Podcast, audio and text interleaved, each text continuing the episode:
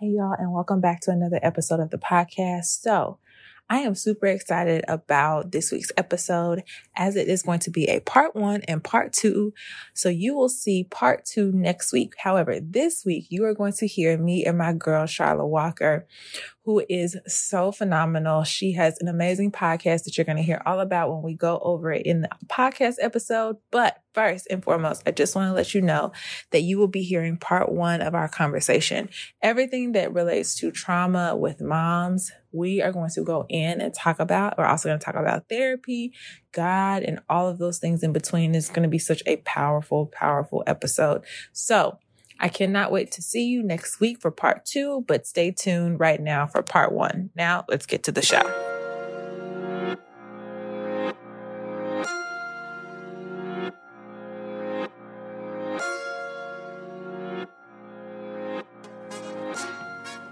The Therapy is a Christian podcast is all things mental health and Christ. We specifically talk about how mental health and God are merged together to foster growth, healing, and making mental health a normal conversation. I'm your host, Rosin Renee, and welcome to the show.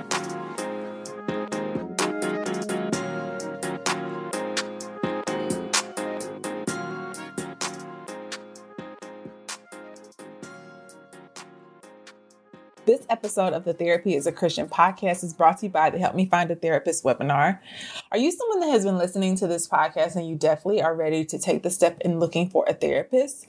Are you someone that is interested in finding an African American therapist, maybe of a Christian therapist, and don't know where to start? I've got you covered, girl. Let's cut out the Google searches and let me help you find a therapist that's right for you.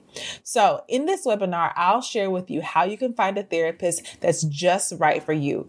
This webinar will cover how you can find a therapist in your area. Maybe you want to find a therapist that's virtual, low cost options, how to find a therapist, maybe with or without insurance. I'll also cover specifically all of the websites you can utilize to be able to find an African American therapist and even a Christian therapist. So I promise you, I won't leave you hanging that is not the only thing we're going to cover in this webinar. As a bonus, I also will include my consultation question ebook. So when you call a therapist, you know exactly what questions you need to ask, specifically even asking them questions about their faith, and if you can include that in your sessions. This ebook has all of the questions that you want to ask, as well as it'll give you the opportunity to really advocate for yourself for your mental health journey. If you're interested in starting therapy, definitely go to helpmefindatherapist.com. Again, that's helpmefindatherapist.com or go to the link in the show notes. I cannot wait for you to start your mental health journey. Now, let's get back to the show. Hello and welcome. You are listening to the Therapy as a Christian podcast. I'm your host, Rosa Renee. Welcome to another episode of the show. And today, y'all, sis, I have an amazing episode for y'all. I am so incredibly excited because me and my sis literally just met like last week. Yes. It was last week. Yes. But I feel like we are long lost sisters. We are because I just found out that your middle name is Renee and so is mine. Period. Mm-hmm. Oh my God we belong together like Mariah Carey. I ain't even told y'all about her yet. You see, we already cut up. so I want to introduce my sis, Mrs. Charlotte Walker. Go ahead and say, hey, girl. Hey, girl. What's up? I'm Charlotte Walker. I am the host of the God and Girl Talk podcast. I'm a nurse practitioner. I be out here taking care of people's kids. I love Jesus and don't play about him, period. I be doing too much. I'm team do the most. So, okay. So, why don't you start by telling us a little bit of what you do? So, yes, you're a nurse practitioner, wife. What are some of the other things that you do? So, I'm a nurse practitioner. I also am a certified breastfeeding specialist. So I actually just got my doctorate in nursing back in May. And my program that I started was to, like, we had to do a project. So my project was to bring breastfeeding education to an underserved area, particularly to increase breastfeeding rates among African American mothers. And so the clinic that I work at, we see a lot of my cousins and we were able to do that and it's been really dope to be able to do that i have a consulting program that I'm starting to help other nurses move their expertise beyond the bedside. It's called More Than Just a Nurse. So we'll be doing some nonprofit consulting because I have a nonprofit organization. Look at you. where we serve youth, women ages 14 to 24 um, that are in foster care. So we provide life skills, education, all the things, just helping them get their life. Yes. So she has a podcast, y'all. And listen, I'm going to give y'all the backstory of how I started listening to her. So, for those of you that don't know, I am a part of the Anchor Media Network with Tatum Temia. Shout out to Tatum. Hey, hey, hey, hey, this the Blessed and Boss Up podcast. And so I kept seeing Charla's name come up when I would go listen to Tatum's podcast. Long story short about how I had to unsubscribe from all my podcasts, but that's a whole nother story. And so I specifically would go to podcasts, the ones that I listen to consistently to go listen to their episodes. And I would constantly see her podcast icon come up. And I was like, you know what? Let me just go look. Let me, let me just go look at this. I was like, this is cute. She got pink on her fly. Let's like, let me just go. So, girl, I found an episode. I was doing my makeup one day and I was listening to an episode on imposter syndrome. And I said, Oh my Jesus, the snatching, the getting mm-hmm. together, the using cultural terms to describe what you want to get across. You know what I'm saying? The commercials, like the commercials were just put together. It was just a podcast of intentionality, baby girl. Okay. And I was like shookington by the message and I just instantly started listening to her podcast. And so I was like, I got to have her on my show. And when we did our consult, we talked for like an hour and a half. Yes, I found out that she was my best friend. Girl, listen, okay. And so I was like, but also she talked about her therapy journey and I was like, oh, I really, really want her to come on the podcast and share it. And then as we further started talking, I realized she has a lot to share in regards to therapy, but just overall healing with God, which is what I'm all mm-hmm. about. So, why don't you tell us a little bit about your podcast and what got you started with that? God. no, so my podcast is the God Goals in Girl Talk podcast. Literally, it was just a show that was made out of obedience to God. I love to talk, but also I told Rosalind, like, I'm an extroverted introvert. So, like, at first, I'm very quiet. I just kind of feel things out and make sure that I'm in a safe space so y'all can really like see who I am on the inside. But God had told me to start a podcast and I was obedient. And so here I was doing this podcast every week was just kind of like minding my business, didn't tell anybody that I was doing it besides my husband. And this podcast was out. A friend of mine introduced me to Tatum's podcast. And so it really kept me like, okay, in this space of obedience, really stepping out. And when I found out that Tatum was doing the Find Your Voice Academy, I was like, I got to do this. Like, I'm going to be more intentional in walking in this thing that God has given me with excellence. Cause I was doing it, but I was doing it like, I'm going to be obedient because I don't want to smoke with you. And I wasn't doing it like, oh, I'm about to be out here really as a podcast host, right? Because I was dealing with this level of imposter syndrome of like, child, whose seminary school I don't went to? Nobody's. But it doesn't require that, right? Like God will qualify those people that he calls into position. And he was like, girl, what I tell you to do? And I was like, okay. Mm-hmm. And so now, fast forward, I started the show in 2019. It was New Year's Eve, 2019. And God was like, get started. And I was like, okay, I'm gonna like go on Fiverr, find someone to do a podcast. And he said, I said, get started. I'm like, who starts stuff on New Year's Eve? But okay. New Year's Eve. yeah. And then let me just point out a couple things you said because you talked about you were told to do it and then you just acted in obedience. Yeah.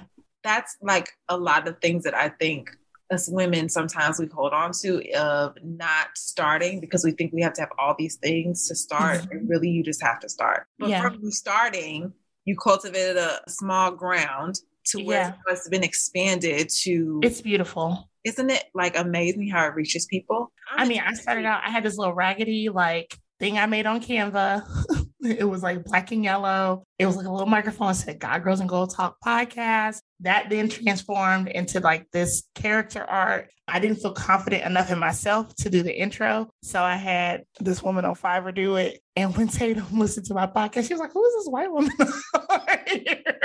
but it was just whatever God told me to do. I knew I wanted to improve. And so to see where the show is now, you listen to episode one, which is still one of the most like listened to episodes of my podcast, which I find really strange. I did not have a fancy microphone. I had this $20 microphone and I just got started and was really sharing my heart. A lot of the episodes overflow from my quiet time. So a lot of stuff, I feel like that's why it's so personal to me because the way that your edges be feeling snatched, I have to recover my edges off the floor Maybe. in a dustpan so I can get them reinstalled. I am excited when I get snatched. I was in the car like, Charla, Charla, like It's syllables in Oh. between your name. Like, girl, you It's a better snatch me. So going into kind of like within relationship with God, we're gonna talk a little bit about your mental health journey hmm and what that looked like for you because there's a big part of your story that I can't wait to dig into when you talked about when you left therapy and went and now are kind of you know doing this with the Lord from the tools you gained. But talk to us a little bit about your mental health journey and where did that start? Oh, child. Because it's a long journey. And honestly, it's a continuum, right? Like what I've learned as I've continued throughout this more than anything, it's just like with our health, right? It's a continuum. So just because I say I graduated therapy, when I graduated my DNP program, I hit up my therapist. I was like, sis, we did it. we did it and still touch base. But as we go through this thing called life, there's continuums in different phases. So when I get pregnant and all that, I'm sure I'm gonna be right back in therapy because I need new tools for the new season. So the biggest thing I feel like I want to start with is that this is a continuum. So it's not like this I have arrived moment, but more so like I've graduated and I'm out here and able to use the tools to really do what God has called me to do. He's just pushed me in a different direction. Um, but we had to deal with the foundation first. And so I grew up, I'm a middle child, number two or four. My parents were both military. My mom was in the Marines. My dad retired Army. And we dealt with just a lot of different challenges, specifically with my mom. So my mom was physically, mentally, and emotionally abusive to me and my sisters. And so by the time I became an adult, I saw a lot of toxic traits that I did not realize until going to therapy that I had that I really needed to deal with. And it's not to push blame on anybody. My parents, one thing that God revealed to me is a couple things therapy and God. My mother can only parent to the capacity to which she has, right? And she, you know, when she's dealing with things, et cetera, et cetera, she's doing the best that she can with what she has. She's also been impacted with, so, you know, therapy taught me that, but then God was like, you know, your mom was in the Marines. And we know that, you know, women can often be abused or sexually assaulted or whatever, what have you in the military. So there may be some unspoken trauma that she has. And so she's dealing with you and your sister, she's dealt with y'all out of that doing the best that she could with what she has. And so it really helped me love her differently because there was a, a time where I was like, look, she could fall off the planet. I'd be all right. um, but that walk of forgiveness and truly understanding that one, she's dealing with the level of mental illness herself. Yep. And then two, gracing her um, while still having boundaries, because uh, boundaries are blessed, um, while still having boundaries, blessing her and gracing her and loving her and being able to show up and show her what Christ looks like, right? Even if she doesn't know. Um, my parents were, I'm, I just turned 31 on Friday. And so my parents are 55 and 56. Like, so I think my dad was 24 when they had me, my mom was 25. Me at 25 did not have my life together, let alone. Me at 25 was out here driving to Atlanta, going to the liquor store to buy a huge bottle of Hennessy. That was Rosalind. At Come on, Hennessy. No ice. There's a song could never, could never pay me right now to try to take shots of Hennessy. But that is where the Lord brought me from. Okay, that was Okay. Deliverance. to think of, girl, Having two whole humans at girl having a child. Oh my gosh. No, Girl. I had just finished nursing school, was trying to recover myself. Like, there's no way. But then understanding that, you know, that's where they were coming from. And then, you know, their own parents and all of that, therapy really allowed me to sort it out and remove, not remove her from her actions, but look at things objectively. Yeah. Right. And not be so emotionally and tied to it. So, what did the beginning stages look like for you? Like, what were the things that made you say, I need to go talk to someone? Like, were you experiencing a lot of overwhelm, anxiety? overwhelm, anxiety. I'm like super sweet at baseline, but there's this part of me that will be like, oh, I'm angry. So here we go. right. Like, so once my husband calls it the savage, like once the savage shows up, it takes a while to get there. But once I get there, there's no coming back. I'm Jazmine Sullivan. I'll bust the windows out your car. Like, period. And I know that that's not healthy. Getting into a marital relationship Ooh. was really, I was like, I gotta do something because one of us, this ain't gonna end well. like, like, it's not gonna end well. And so really, I got saved when I got married. Like saved, saved. Like I've always knew God. My grandmother, my Gigi is both my grandmothers, but really my Gigi, she was a Bible study teacher. So I always knew of God, had always been introduced to God, but really learning and knowing God for myself and building a relationship with Him for myself came out of like, look, we've been married for five years and we ain't gonna make it to five in a day if we don't change something. And so, really allowing God that space to come in and be the center and the foundation of our marriage, God told me I needed to go to therapy. Mm-hmm. Okay when you got into therapy? Did you have a context of therapy at first? Was it more just you were acting in obedience? Girl on TV, child. I was almost to be laying on somebody's couch. Okay. If she got tea and tell me to look into her eyes while she's spinning the spoon, don't do it. Uh, everything I saw. Oh, no, but really having to overcome, I didn't even tell my parents I was in therapy, right? Because we're Black. So, you know, oh girl, why you letting people in your business, et cetera, et cetera. Like all of those same contexts, especially me being in healthcare as well. I understood that this was beyond me like being worried about somebody being in my business. Clearly, somebody needs to be in my business. like, because I'm not doing well at this. And so, really having to submit that level of vulnerability I tried a couple places. I lollygagged at some points, and God really allowed us to find who was going to be for us. It wasn't just me. My husband also went to therapy. We did couple sessions, which were not always fun, but were always effective. Couples and individual therapy sessions, and it was great. This episode of the Therapy is a Christian podcast is brought to you by Christ Couch. Hey, girl. So, if you're not familiar with Christ Couch, let me tell you all about it. So, every single Monday, I send an email to my email list that is filled with so much information, so much value every single Monday. And I love to call it Christ Couch.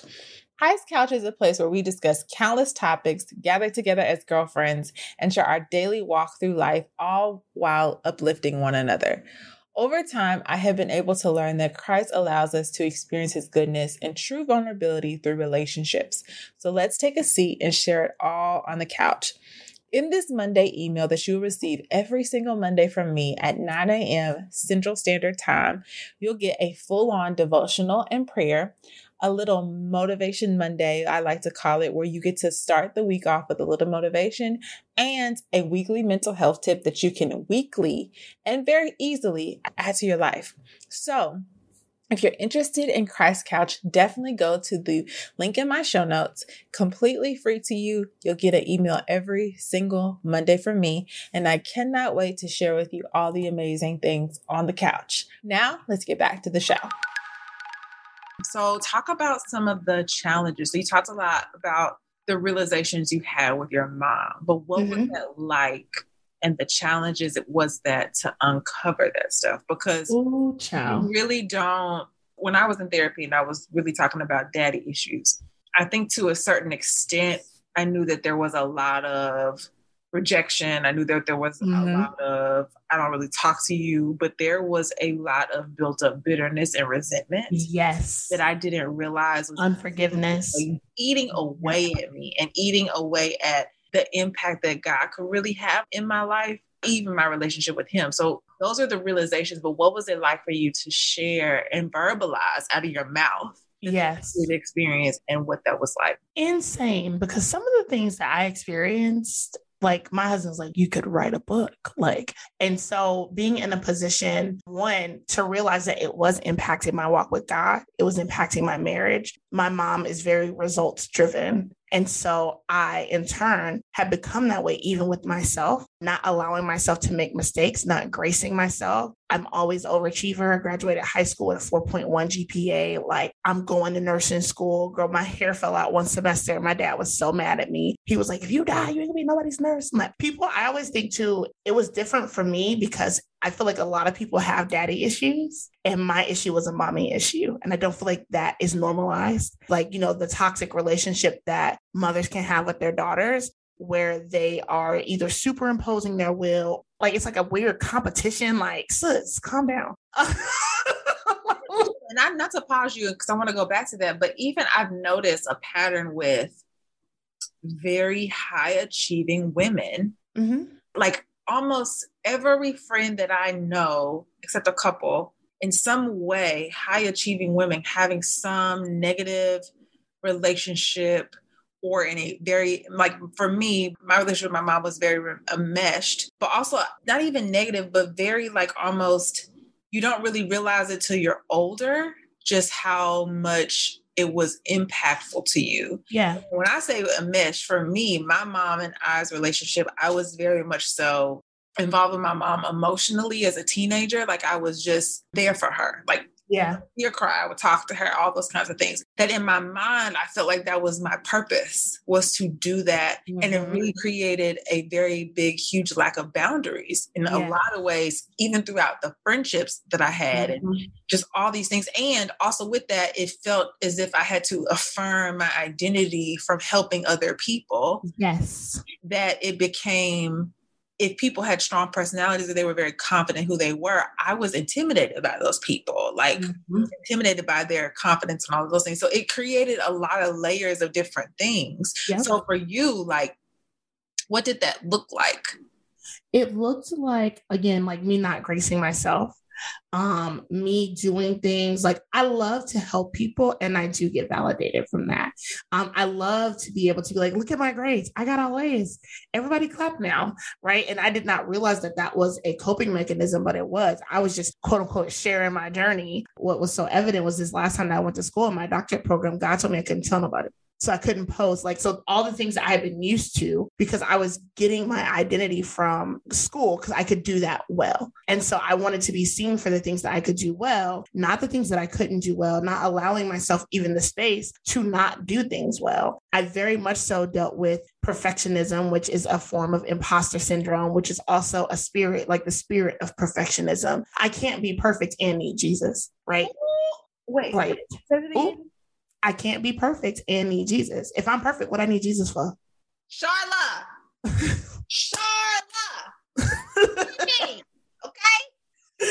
It, even too with me, I would take on all of these different roles in people's lives. I'm the lawyer in the, in the courtroom, the doctor in the operating room. And again, even, you know, willing to bust my butt working two and three jobs. But God is like, are you going to be Jehovah Jireh or am I? Oh, okay. So really having to say, okay, cool, because my mom was results driven out of us. Like we couldn't even be, bring C's in her house. Cement, literally, I remember saying this, cement, you need to see me, and I don't want to see you. we couldn't even bring C's in her house. Like being average was not acceptable. Yeah, unacceptable. Making mistakes is and even trying to explain yourself like, don't nobody want to hear your excuses. Right. So it got me to a point where I wouldn't express my emotions. My husband is a communicator and I have grown to not be, right? Which is so crazy because I love to talk, but not about me, not about how I'm feeling. If I'm mad, don't talk to me. But that does not work when you're married. like if I'm offended, don't talk to me. And then, you know, three out, let me get over it. And then we'll pretend like nothing ever happened. And my husband does not work that way. We need to discuss what happened so we can address the issue and we can move forward so we don't have to do this again. But in my house, mom, mom, house is the same way. I'm like, let yeah. me breathe. Just let me, me breathe for. Like, don't talk to me. Talk about this right now, and I'd be like, I will walk past you and not talk to you for seven days. And don't let me, don't try to uh ask me to be the first one to talk because oh you have tried to come give me come off my pedestal and I will not. I will okay. I will show you how long I will not talk to you. Yes, yes, right. But that was the behavior that I grew up seeing, right? And then it was hard too because it's a passive aggressive. Yes. I'm going to not talk to you and let you feel how upset I am. I'm putting you on punishment like you're a kid. It's manipulation. It is. And manipulation is witchcraft.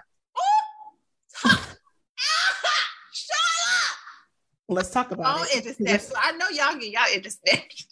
like I like I, that's what God had told me. Using my emotions to manipulate my husband or anybody else to get a result that I want is witchcraft yeah, I'm not pulling out no book and doing no spell, but I know if I don't talk to him, he don't like that, and I can get what I want. That's manipulation. Is witchcraft. You are using your emotions to control and manipulate and change the outcomes of things. And where is that fair? And where is that righteous? And how detrimenting that is to the household because the woman, yes, the woman literally sets the tone.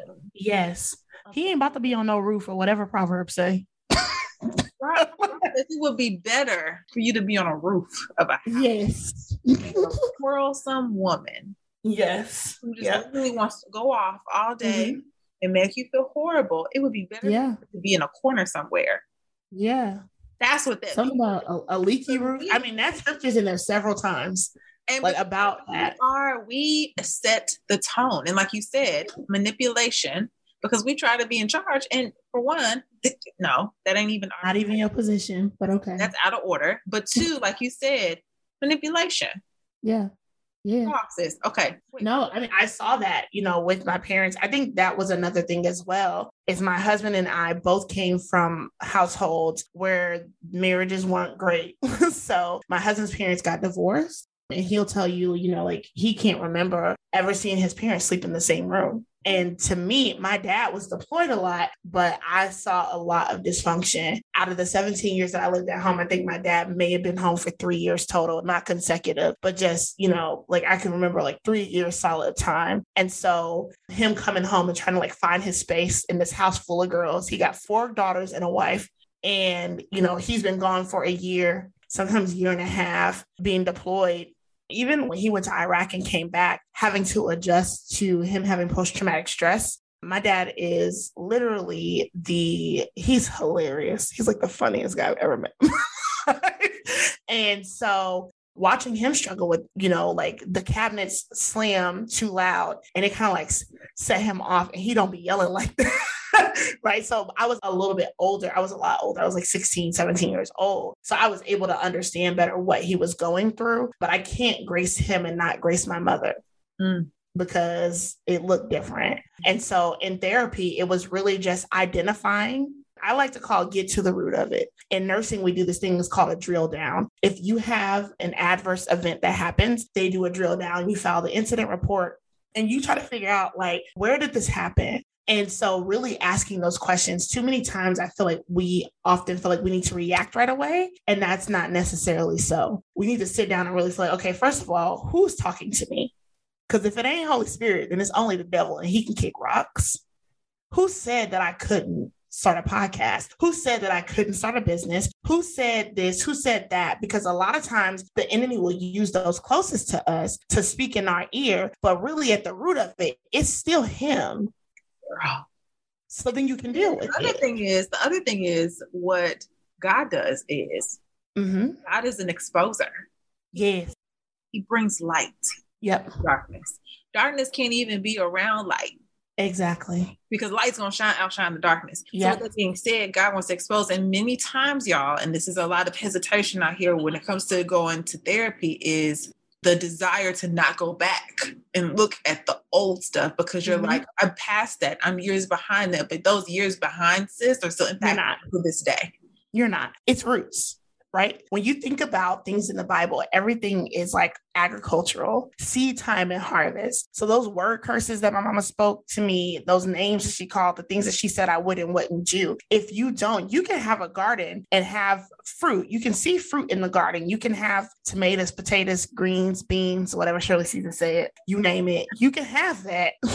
but there also can be weeds growing as well. And after a while, eventually those weeds will start to snuff out your fruit. And so you have to go back. Like you have to. Is it painful? Is it uncomfortable? Yeah. Was I in there crying? The tears sure was. But that's okay because Didn't not I only leave- didn't I leave worse than when I'll be coming to therapy girl, and leave like, what did I go? Why am I saying this? why do I feel this way? Um, but then over that week, right, in combination with the Holy Spirit, things that God would reveal to me, it wasn't until I was in therapy. It got to the point where I was doing because it's Jesus and therapy, right? So I would do, you know, the work that my therapist tells me to do, write this out, da da da, but always inviting the Holy Spirit in because He can give me revelation beyond what the therapist has. So the therapist gives me the tools, right? But then God gives me the revelation. And so I would come back the next week and be like, sis, I didn't figure out Blue's Clues up in here. okay. I done figure out blues. Get your notebook. Let's sit on the couch. cultural analogies for me, child. But like two, I think, and I was telling somebody this earlier because I did a podcast interview earlier today, and I said therapy gave me language. yeah. Therapy gave me an ability to then go to God about, oh, this is specifically what this is. Mm-hmm. And he just expound on it even more. Yeah. Where I'm now aware of the enemy's tactics. I Yes. wouldn't know it's rejection Yes. to then go to God and say, well, what does rejection look like? Oh, well, they Mhm. rejected my son. And this is what Yeah. Oh, Yeah. this is what disappointment feels like. Oh, this is Mhm. what happens when you rebel. Yeah. Oh, this is what happens when you do this. And Yeah. so it gave me a different layer of language. And one of the things I always hear women say, especially when it comes to getting in front of God, spending time with Him, is like, I don't know what to say. Yep. Well, this is what happens, sis. We become so blinded by our traumas and so Yes. deceived thinking that we're okay. And we get into this form of, oh, I've let it go, I've forgiven. But really, what you've done is just spray perfume on something. Yes. Still stay. And then you don't even have the language to Yeah. know what to go to God and pray about. So you're just triggered constantly Yep. and saying, Oh God, just help. Oh God, this. Instead of Yeah. really being empowered, God wants to empower us. He wants to give us the words to then go be like Mhm. what I always say snipers in the spirit. You shoot Yeah. that gun one time when you got the word of God to address them pew, things, pew. It's a chopper. lit- Okay. Baby, the analogy. That, that, that, that.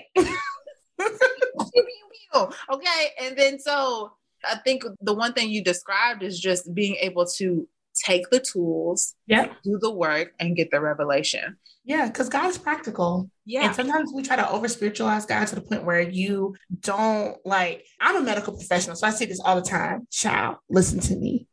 This whole pandeezy that we having, I'm gonna use wisdom. I if you don't think that I ain't go through my house with the oil and pray Psalm 91, but I also am gonna wear a mask and wash my hands and not go to crowded places. It's not about being fearful, it's about using wisdom, right? Like it's about us not allowing the enemy to make us so spiritually sound that we're no earthly good. Well, God just gonna come. No, there's a, story. I think my Gigi told me a story about the man in the boat. He was trapped on the roof of his house because there was a flood, and he kept saying he was waiting on God. And so somebody came in a boat, and he's like, "No, I'm waiting on God." Somebody came in a plane. No, I'm waiting on God. And somebody else came another way, child, and he said, "No, I'm waiting on God." So he drowned and died. And when he got to heaven, he asked God, he said, What happened? I was waiting on you. He said, I sent three different people to come help you, and you refused to help. And so a lot of times I feel like wait, wait, wait, wait, wait, wait, wait. Every time I hear refuse help, I just think of the scripture that talks about God resists the proud. Yes. That's what I say. We use that. Oh, I'm waiting on God. Are you talking about yourself, God? Because the God that I know, I mean, Jesus had 12 disciples. So you can't do this all on your own. If you really feel like, oh, it's just me and God, and you talking to the wrong God, you're making yourself God oh Now, there are times in points in our walk where we have to have a level of solitude, right? When you think about Jesus in the Garden of Gethsemane, he went before God on his own, but he still had people around him. They were supposed to be in prayer, but they were asleep, chill. But that's a whole nother conversation.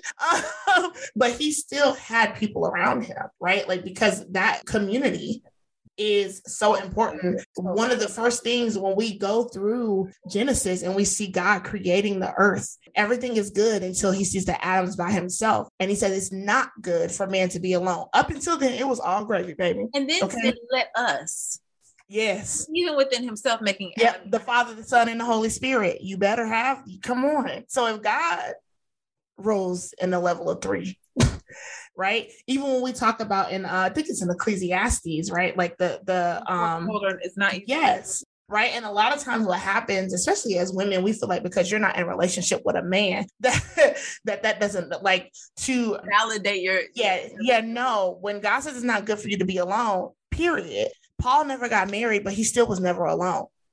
He still had other people that he traveled with. The disciples were sent out in groups. girl, I had a conversation with a friend of mine, and actually, y'all will hear this. Actually, y'all won't hear that piece, but what she was telling me was about her boyfriend, how he had gotten to like this freak accident where he was on a jet ski and his arm got pulled off of the jet ski where the key was attached, and the key hit his eye and like tore or like uh, what is it called, the his LASIK or like cut his LASIK It's cornea. cornea, something like that. This is the analogy that came in my mind immediately. We are all part of the body.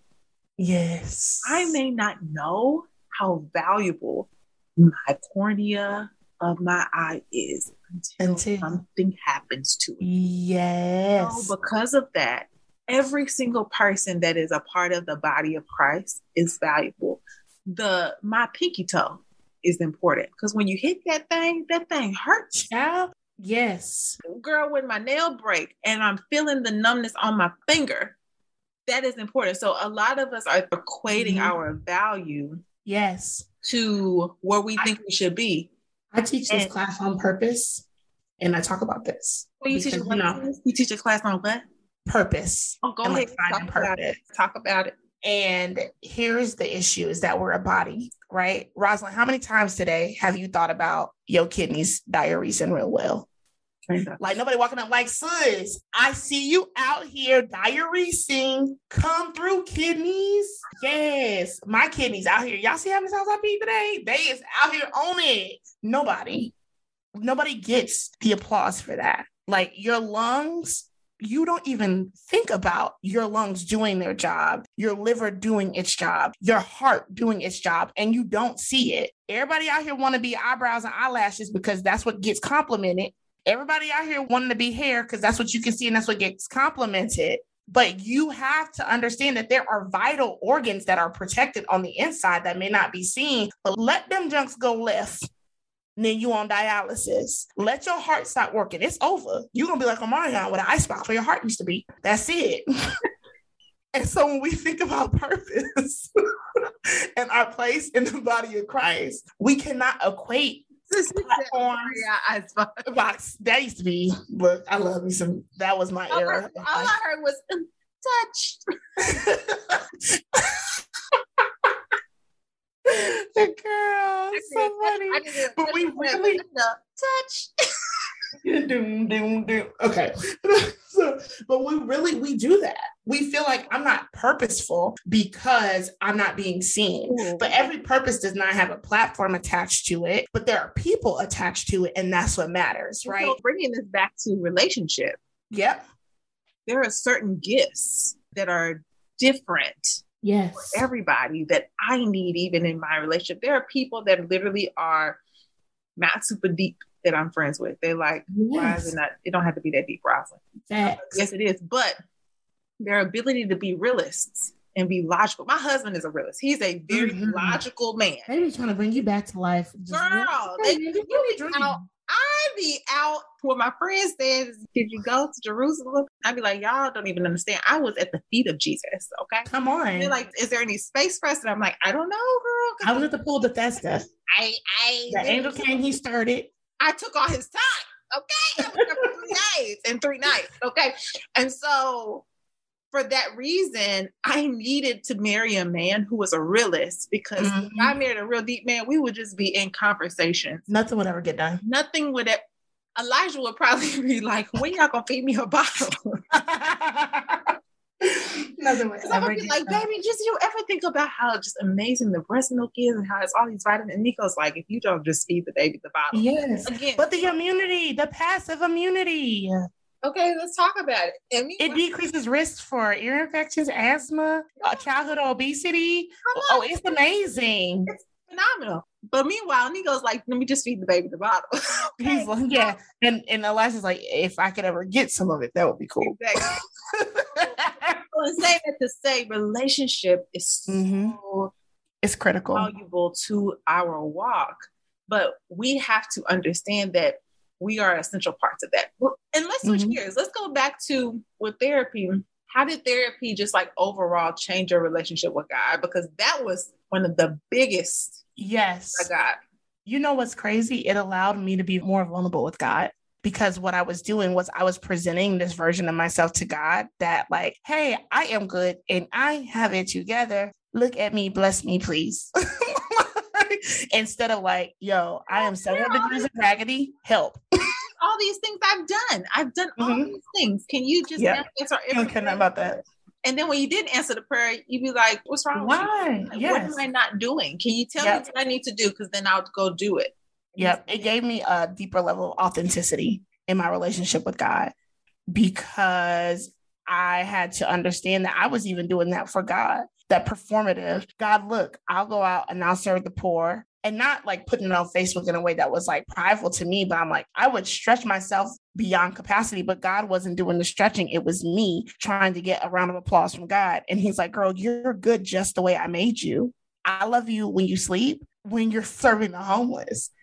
But now you're tired and you on empty and you're throwing out your seed in places where you're not going to get any harvest because I never told you to sow into that ground. So now you're just tired and crabby and mean. and you don't even then have the mental space or capacity to serve in the areas that you're called to, like marriage. Yes. Like work. Yes.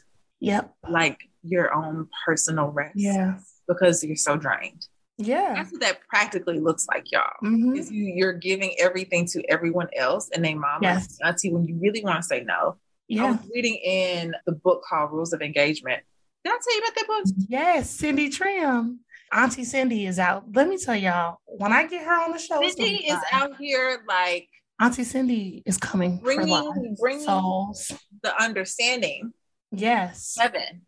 Yeah, mm-hmm. I was reading about it. I'm gonna read it actually about attention seeking activities. Yeah, and it was so mind blowing to me about what that actually practically looks like because we don't realize how, especially again, going back to us who are perfectionists, because here's the thing there's mm-hmm. nothing new under the sun. Yeah. And the devil got the same tricks. Even Yeah, he's crafty, but he's not a creator. And once you understand that, like that therapy really allowed me again to stop looking at things emotionally distracted because what will happen is the devil will play on your emotions. And so now you're emotionally distracted. And so you're not even really getting to the root of it. You like, I can't believe this instead of understanding and realizing, first of all, this is the spirit of division. So let me just go ahead and burn the devil's camp down real quick because you got me messed yes, up. And, and it's very interesting how I can talk to you about the experience. We have two different, totally different experiences. Mm-hmm but we have a lot of the similar like thought processes. How mm-hmm. is that? How is that the same? Because there's no new tricks. Yep. But here's the other revelation. God mm-hmm. can give you new revelation about something. Yep. He can give me new revelation about something yep. that completely can free us. Yes. Yep. From all these things. Yep. And so in saying that, like going to approval seeking, I'm gonna read this to y'all. It says people yes. who engage in approval seeking activities are people who do anything to get affirmation and acceptance from others. Approval seeking individuals lack personal power, self worth, dignity, and a sense of significance. Approval seeking activities are driven by fear. That, that the instigating spirit will cause you to fear negative responses and feedback and to become so approval dependent that you barter away all your time, energy, and personal preferences for affirmation and approval. Do you have that one piece of clothing you keep going back to, no matter how full your closet is? Having a versatile, high quality favorite feels great, but having a whole closet full of them feels even better. American Giant puts the quality, durability, and comfort they're famous for into everything you need for your spring days. From premium t shirts and jeans to lightweight French terry joggers and their legendary best hoodie ever. Whether you're dressing for work, the gym, or happy hour, you're sure to find your next closet go to from American Giant. And it's all made in America and designed to last a lifetime. Get 20% off your first order at American-Giant.com with code STAPLE20 at checkout. That's American-Giant.com, code STAPLE20.